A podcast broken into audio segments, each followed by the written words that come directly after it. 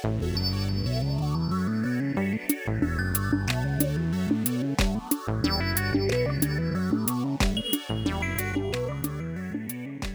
迎大家收听第二集的中古小姐女子会。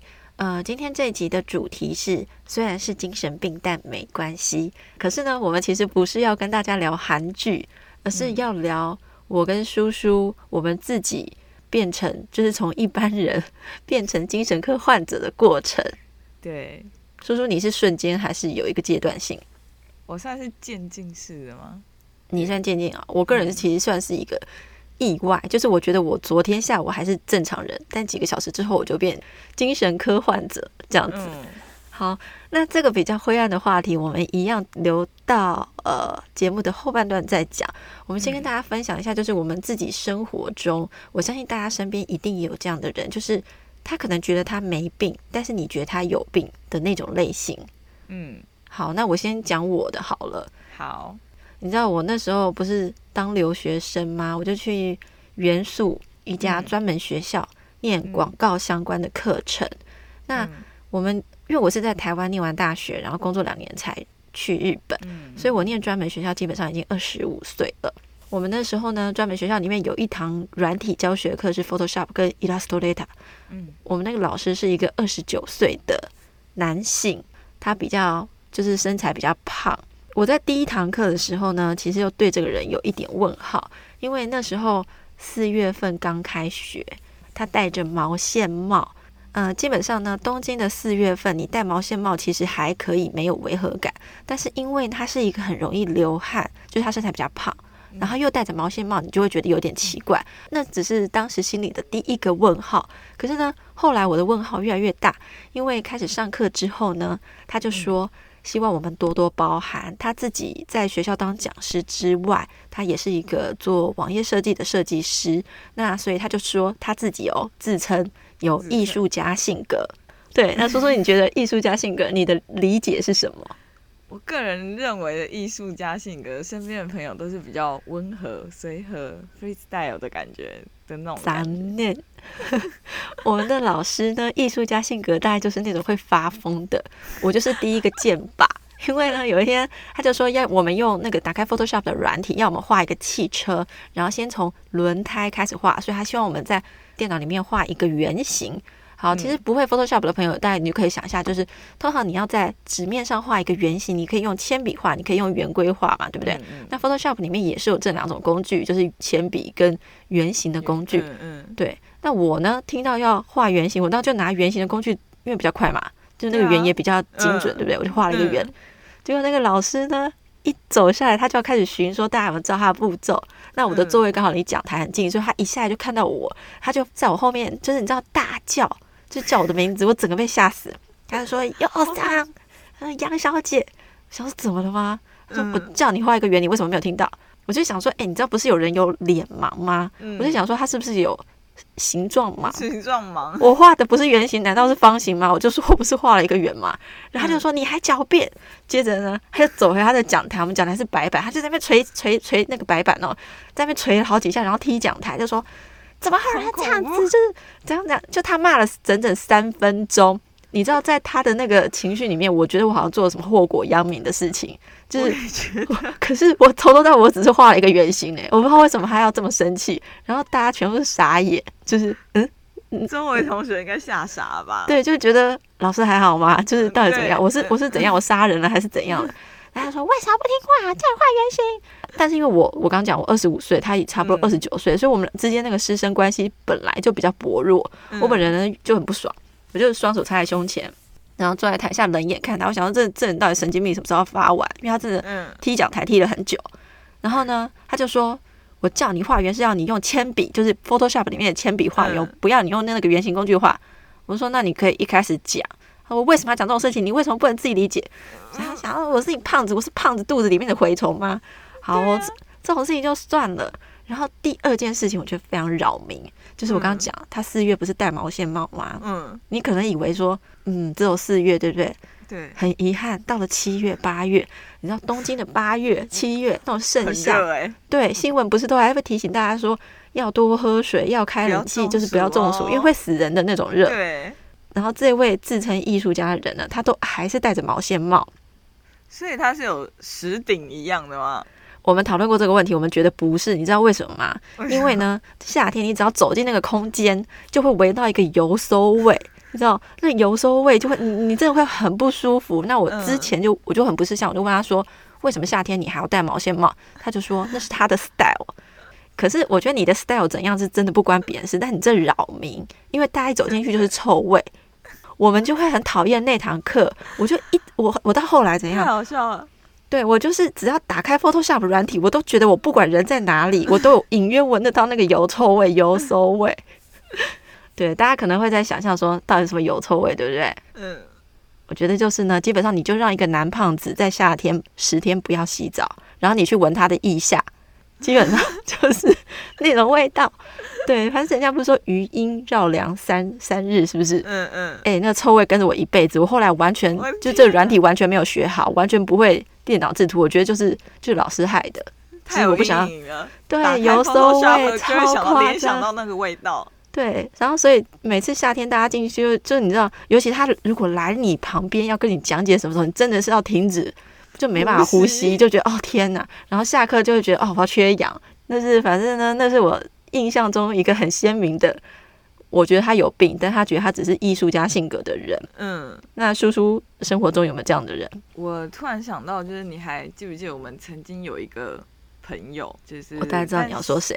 对，但是现在可能已经不是朋友的人。对，我先跟各位朋友，我先用叙述的给大家想象看看，就是他这个人呢。现实生活中跟他交流的时候，他可能就会跟你说：“我、哦、都没有人追，然后都没有谈过恋爱，什么什么之类的烦恼。”对，基本上他是真的没有谈过恋爱。但是他后来就是进入一个男性比较多的职场的时候，嗯、他就会说：“哎，怎么办？前辈好像有点介意我，然后同时就暗恋他这样，又有点对我有点意思的感觉。后辈好像也有点献殷勤的感觉，怎么办？”好像跟老板多讲一句话，他们就会都会吃醋，怎么办？对，他就突然之间这个人就变成了那个职场里面非常受欢迎的人。对，就好像全世界都突然喜欢上他的那种感觉。讲到这边，大家是不是觉得他就是长得很像王美啊，或者是或林志玲之类的之类的？但其实现实生活中，他就是王丑吗？对，就是长得就比如说交友。交友，假假设你在网络上交友，对不对？嗯，是怎样的人？就是你看他照片会觉得，你听到这个想象，比如就等于他的照片，你会觉得他可能很美或很帅，但实际上到了 那个见面的场合，就是哦，好想把这个人约出来看看哦。但是结果你实际上约出来，你会就想说，就躲在柱子后面，想说，Oh my god，不要去认他，不要过去认他好了 的那种感觉的那种，基本上就是这种落差。对对，我当时是很受不了啦，因为他真的也很喜欢跟我讲说。你知道我们还有我们东京跟你的东京跟我的美国有时差，嗯、然后每次都是那种时差，我都还没睡醒，他就要跟我说：“小杨怎么办？嗯，就是前面的男生喜欢我，然后后面男生觉得好像嗯，我跟前面男生多讲句话就会很嫉妒，我每天都要处理这种人际关系。”然后后来我就把他封锁了。我永远记得他好像说我前男友是幻想出来，他是不是跟你讲过？对对对，他不太能接受。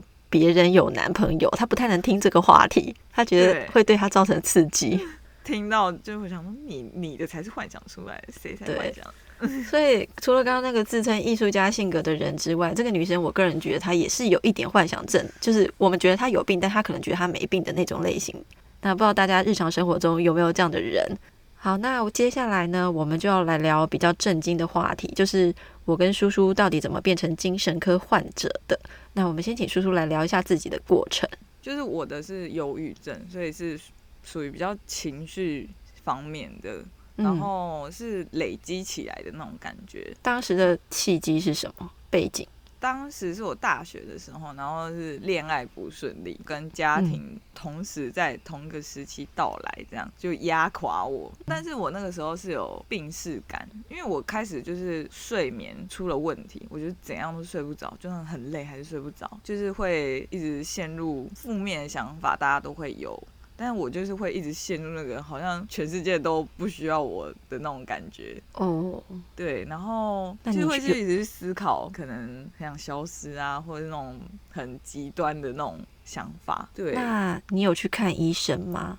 有，我后来就是意识到，大概隔了好像两三个月吧，我印象中，然后我后来就意识到，好像这样不行，就是因为会影响到我没有办法去上课，因为我会起不来。嗯嗯，然后我后来就去看精神科，这样，然后吃药。对，你吃了几年啊？我其实吃了很久，哎，抗忧郁什么的，前期就是还有吃抗忧郁的，然后后期就是只剩下镇定剂跟安眠药。对，所以这样种种零零总总加起来，大概也是四五六年有，因为我到日本的第一二年也还有在吃。对。哇那真的是蛮久。那我们可不可以开关开大一点，问一个比较隐私的问题？当然，就是我自己曾经有一个朋友，他也是忧郁症，嗯、那最后他是选择就是自己离开这个世界。我不知道你在那段时间内，你会不会也会有不好的想法？有，其实那个时候也是，就是想要消失、离开这个世界的那种想法非常强烈，然后也有实际行动，就是大家不要学。对，嗯，对，大家千万不要学哦。嗯、那当当时是有朋友在身边，所以其实有及时的挽救，所以就是现在还好好的在这边录音。嗯，所以其实有朋友的陪伴，会有家人的陪伴是非常重要的，对吧？嗯，我觉得非常重要。就是其实你也不用，就是每天刻意去关心他什么的。我自己的状况是我可能自己会去讲，或者是如果我不想讲的话，我就不想讲。嗯，对。但是有一个。人在，或者是你知道朋友家人随时会接应你的话，我觉得那个安心感就是完全不一样。了解，所以那你个人觉得其实吃药是对你有帮助的，对吧？对，我个人是属于就是乖乖吃药，乖乖吃药。对，嗯哼，了解。好，那我来跟大家分享一下我的经验。我的病名是恐慌症。那我觉得我自己一开始。其实没有意识到我是恐慌症，就是，呃，我有一段时间就是在东京变成社会人，大概第二年、第三年，那那个时候非常的忙碌，而且我觉得当时的就是日本的职场的价值观是，你要加班，然后你要为公司卖命，这个所谓的组织的价值才是正确的。那虽然我当时还是嘴巴上会抱怨，可是在我心里是完全接受这个价值观，所以。我很长一段时间就是每个月都只有休一天，然后很容易对一天就六日都会很认命去公司加班，可能真的就是一个月选择一天是完全不去公司，完全休假，然后平常可能加班到半夜三四点，然后早上十点再去上班，这样的日子很频繁。那那个时候动力怎么来的啊？我觉得我要融入日本啊，就是我好不容易在东京找到工作，我觉得呃我也要在东京当一个你知道。呃，体面的社会人，这样，嗯、对。然后去联谊的时候，我要很抬头挺胸说我是什么工作的这样。嗯嗯。所以我就觉得，再加上说那个年代，其实公司并没有其他的外国人，他们采用你并不是因为你会讲中文，真的就是希望你跟一个日本人一样。也是。嗯。对，所以你会很努力的想要去融入那个情境。有。反正呢，就这样经过一段时间之后，我的问题的发端也是在睡眠。我开始发现说。我每次回家已经那么累了，可是我竟然睡不着哎，嗯，就是我脑子里面可能还是人际关系的问题，或者是工作的问题，嗯，然后就觉得你的脑非常的亢奋。那我采取的第一个步骤是，我是先去一般药妆店买那种睡眠药，我我觉得吃了有效，可是呢，那个药大概吃了大概三个礼拜吧，就就又没有效了，我就去看了就是一般的内科，我就跟医生说我我有点失眠，那他他就开了。就是医生的安眠药，医生处方的药，安眠药给我。但是你知道，我可能就跟叔叔不一样，因为我体内就是会希望自己不要吃太多药，嗯，然后不要变成依赖药物。所以有时候我明明很需要睡眠，但是我还是拒绝吃安眠药。嗯，对。然后就很长一段时间，这样心里就是会也是很矛盾，就是对，很矛盾，你会不知道怎么办。嗯，然后那段时间呢，其实我觉得我自己的身体状况是真的都很累，可是我心里面完全没有意识到，我觉得我还年轻，就是才二十几岁，嗯、我觉得不就这样吗？应该大家都是这样吧。嗯，所以我没有意识到那个身体的底线，嗯、我觉得我就跟一般人一样。但是事情的发生是就那一年的七月，我刚好出了人生第一本书，嗯，叫做《日本人真妙》。嗯，然后我就请了一个礼拜的假回台湾。嗯，虽然当时第一本书没有露脸，但是有一个广播节目，就是黄子佼的节目要去上广播节目。我那一天我永远记得，就是我还请我朋友陪我一起去，因为我家住新竹嘛，所以我们坐高铁在台北录完节目，我们坐高铁要回家的时候呢，我们还买了咖啡哦，就是一边聊天一边想说啊，等一下到了新竹之后还可以去按摩什么的。结果就在高铁新竹站，我要下那个手扶梯的时候，突然之间哦，真的是突然之间，我觉得我不能呼吸，然后我就开始非常喘气，非常喘气。对，我不知道，我甚至不知道那叫过呼吸，然后我就。到了那个椅子，我就倒在那边，我就觉得我啊天哪，我快要死掉了。然后我朋友也被我吓死，吓死。对，他就吓死，觉得你怎么会突然这样？我们都以为是心肌梗塞还是什么的。然后他就去请高铁的工作人员来。那反正呢，最后我是就是被送到附近的急诊室。嗯嗯。那当天我爸妈也来啦。嗯。那医生其实也没有讲太多，他只是跟我讲说，因为急诊嘛，其实他不是看诊，他只是帮你处理你的状况。他就跟我说。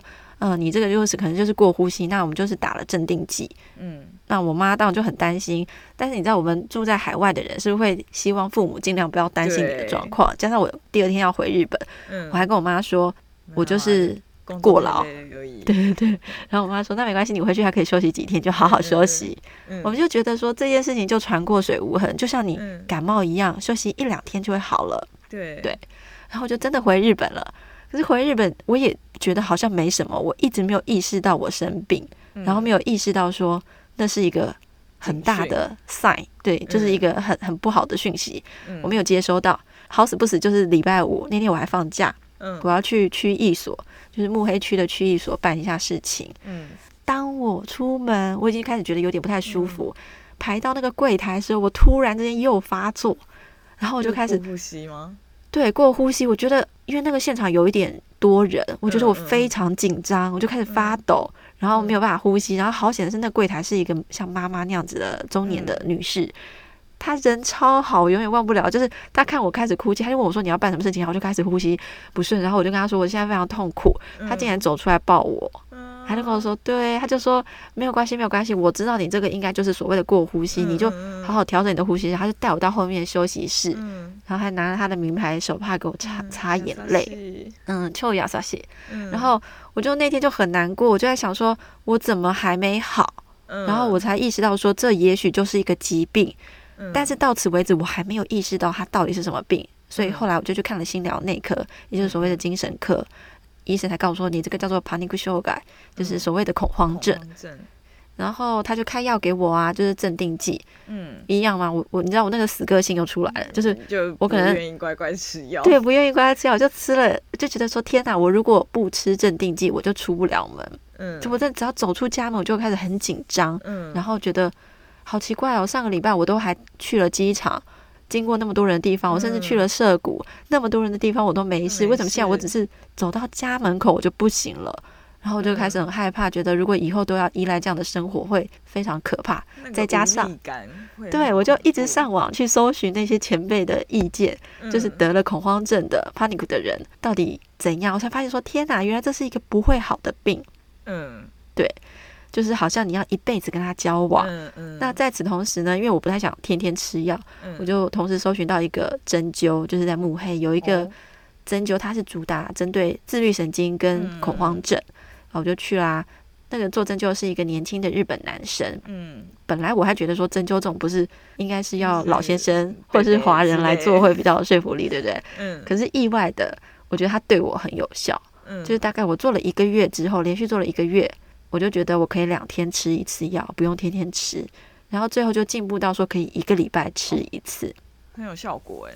对，我做总总总共做了半年，然后我觉得我有渐渐恢复到日常生活。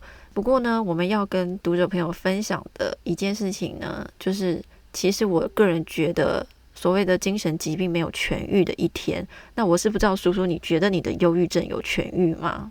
我个人也是抱持同样的看法，因为我就觉得，虽然说忧郁症就是说是心灵感冒，所以就是你有可能随时又会在感冒，但是经历过那一段比较长期治疗的时间之后，就是你慢慢知道要怎么样控制，算是说怎么样跟他共处，处于在一个比较平衡的点。对，那其实我觉得这个、嗯、这个观念是蛮好的，就是你本来不知道你的身体跟你的心灵的底线在哪里，嗯，但是因为生病，让我们知道说，比如说你应该会知道你心灵的底线在哪里，对不对？对，就是当我感觉到有压力的时候，或者是或者是说你认识一个新朋友，对，你觉得那我可能就会。知道哦，他可能会造成我心理上的压力，那我可能会慢慢跟他保持一一点距离，这样就是最舒服的距离。对，对，就是帮自己踩刹车。嗯，那像我自己也是，我是从那一次之后，我才知道说，哦，原来我之前那个状况真的是叫过劳。嗯。然后在那之后，我就再也不会这么拼命工作了。我觉得下班时间就是要下班。嗯，呃，你如果再叫我卖命，我就我就要辞职。这样才是正确的，什么什么？对，就是组织的价值观跟我的价值观不会是平，嗯、就是不会在同一个方向了。嗯，组织的价值观是组织的价值观，我的价值观是我的价值观。嗯，虽然日本的职场觉得我们就是要为工作呃尽全力，但是我觉得不行，我就是要只会付百分之七十的力气，你不要叫我尽全力，我的人生还有其他的事情要做。对啊，然后我要保命，这样。嗯，然后就是自己。当然，现在还是会有，就是你会陷入低潮的时候，但是你可能就三天、一个礼拜，好啊，再长一点，两个礼拜，那你就会告诉自己，好了好了，可以了，你就会慢慢又恢复。我自己是这种感觉，我不知道其他就是得忧郁症的大家是怎么样共处。而且如果真的不行，会吃药，对不对？对，就是如果真的不行，就是有备用的药，那我可能就是吃，然后让自己。比较好睡觉，对我也是。就是虽然我已经不像以前那样子需要频繁的吃镇定剂，但是基本上我身上还是会带着镇定剂。可能这样，有时候搭飞机的时候很紧张会吃，然后或者是说工作很多，很多人需要跟很多人讲话的时候可能会吃一颗，但是就很少。换句话说，这个病其实不会消失，嗯，只是说我们要怎么样跟它和平共存。但是我希望，就是不管是在对抗忧郁症，或者是对抗恐慌症各种疾病的朋友呢，其实你们要相信，就是说，虽然很悲观的说这个病不会痊愈，可是呢，你只要。找到跟他和平共处的方法，对啊，就是你可以找到跟他和平共处的方法，嗯、让他不要影响你的日常生活。对，就是这个方向是值得努力的。嗯，虽然可能要花一点点时间，但是我觉得就是会找到自己的方式的。所以对每个人适应的方式不一样。对，像叔叔就会吃药，我就会去找针灸。对，那那个顺便问一下，那个针灸会很痛吗？那个针灸其实不会很痛。但是我中间有去过另外一家，我觉得比较可怕的针灸是在银座一个老婆婆做的，嗯，那个针灸也有效，但是那个针灸就很可怕，就是你每次躺在那边让她做针灸，对不对？你起来之后你要换面躺，你你会发现你那个床上全部都是你的血，就是你起来之后那个床是血淋淋的，我的天哪！对，那那当当时我是因为公司，就比如说公司在那附近，那我就想说去银座那边做，但是我觉得那个血淋淋的场面会让我留下心理阴影，所以终究我还是觉得慕黑那个比较温和的男生做的比较合我意，这样子。我个人是针灸对我的帮助比较大。嗯因为我个人没有做过针灸，嗯，下次来去做做看。可以试试看，而且东京很多小颜针灸、美容针，你可以先从那个开始试。嗯。好，那今天第二集就录到这边。那如果大家有什么想法想跟我们分享，都欢迎留言或者私讯给我们。好，谢谢大家收听，谢谢大家，拜拜，拜拜。